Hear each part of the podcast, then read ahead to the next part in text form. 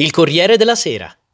Il Corriere della Sera ha dato lavoro a diversi scrittori nel palazzo di Via Solferino. Tra questi Eugenio Montale e Dino Buzzati, che ha trasfigurato la vita di redazione nel suo capolavoro, Il deserto dei Tartari. La fortezza, rispose l'uomo. Quale fortezza? La fortezza Bastiani, disse Drogo. Da queste parti non ci sono fortezze, fece il carrettiere. Non l'ho mai sentito dire.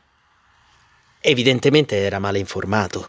Drogo riprese il cammino e avvertiva una sottile inquietudine man mano che il pomeriggio avanzava. Egli scrutava i bordi altissimi della valle per scoprire la fortezza. Immaginava una specie di antico castello con muraglie vertiginose.